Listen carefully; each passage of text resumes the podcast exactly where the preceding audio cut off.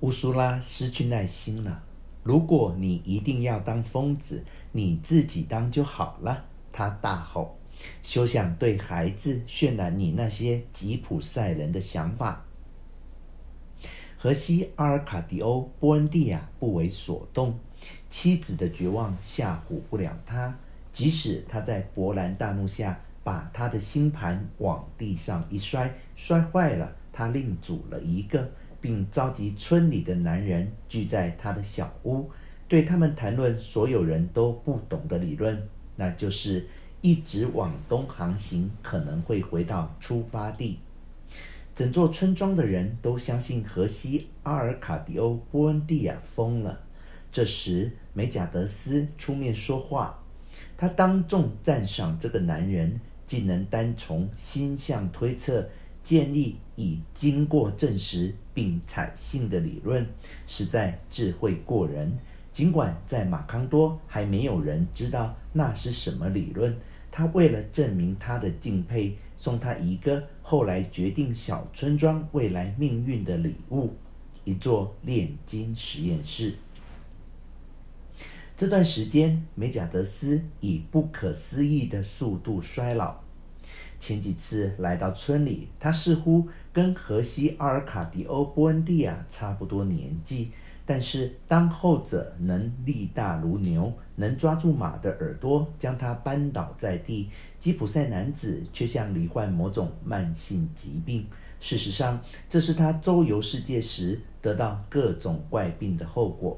他帮忙荷西阿尔卡迪欧·波恩蒂亚盖实验室时，告诉他死亡如影随形跟着他，嗅闻他的裤子，但是还没给他致命一击。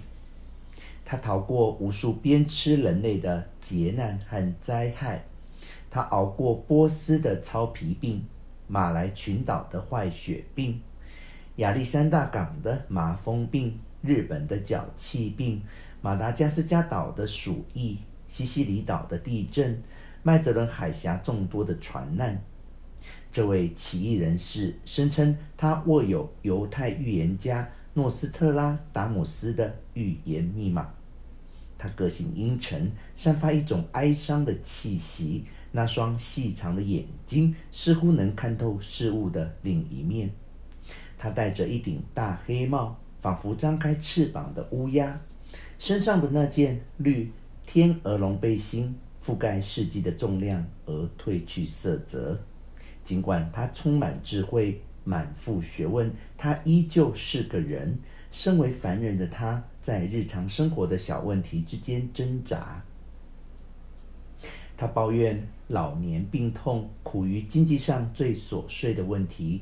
从许久以前就不再笑，因为坏血病让他掉光牙齿。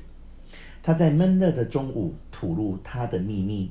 荷西阿尔卡迪欧·波恩蒂亚于是确信。一段深厚的友谊开始萌芽。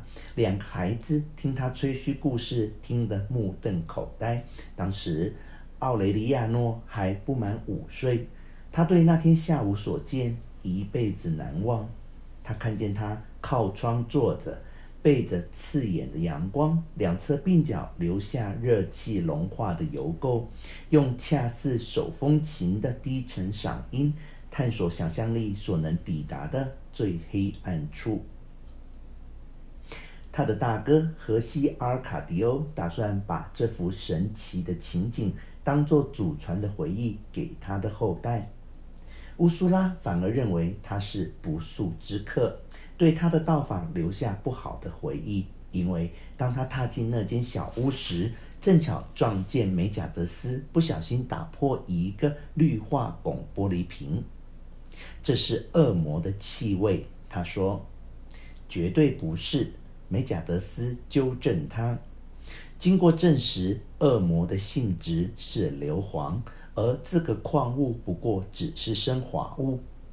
他总是随口教学，这次他对红色硫化汞邪恶的性质高谈阔论一番。不过乌苏拉不理他，把孩子带去祷告。那股。腐蚀的气味永远留在他的记忆，连接了对梅贾德斯的回忆。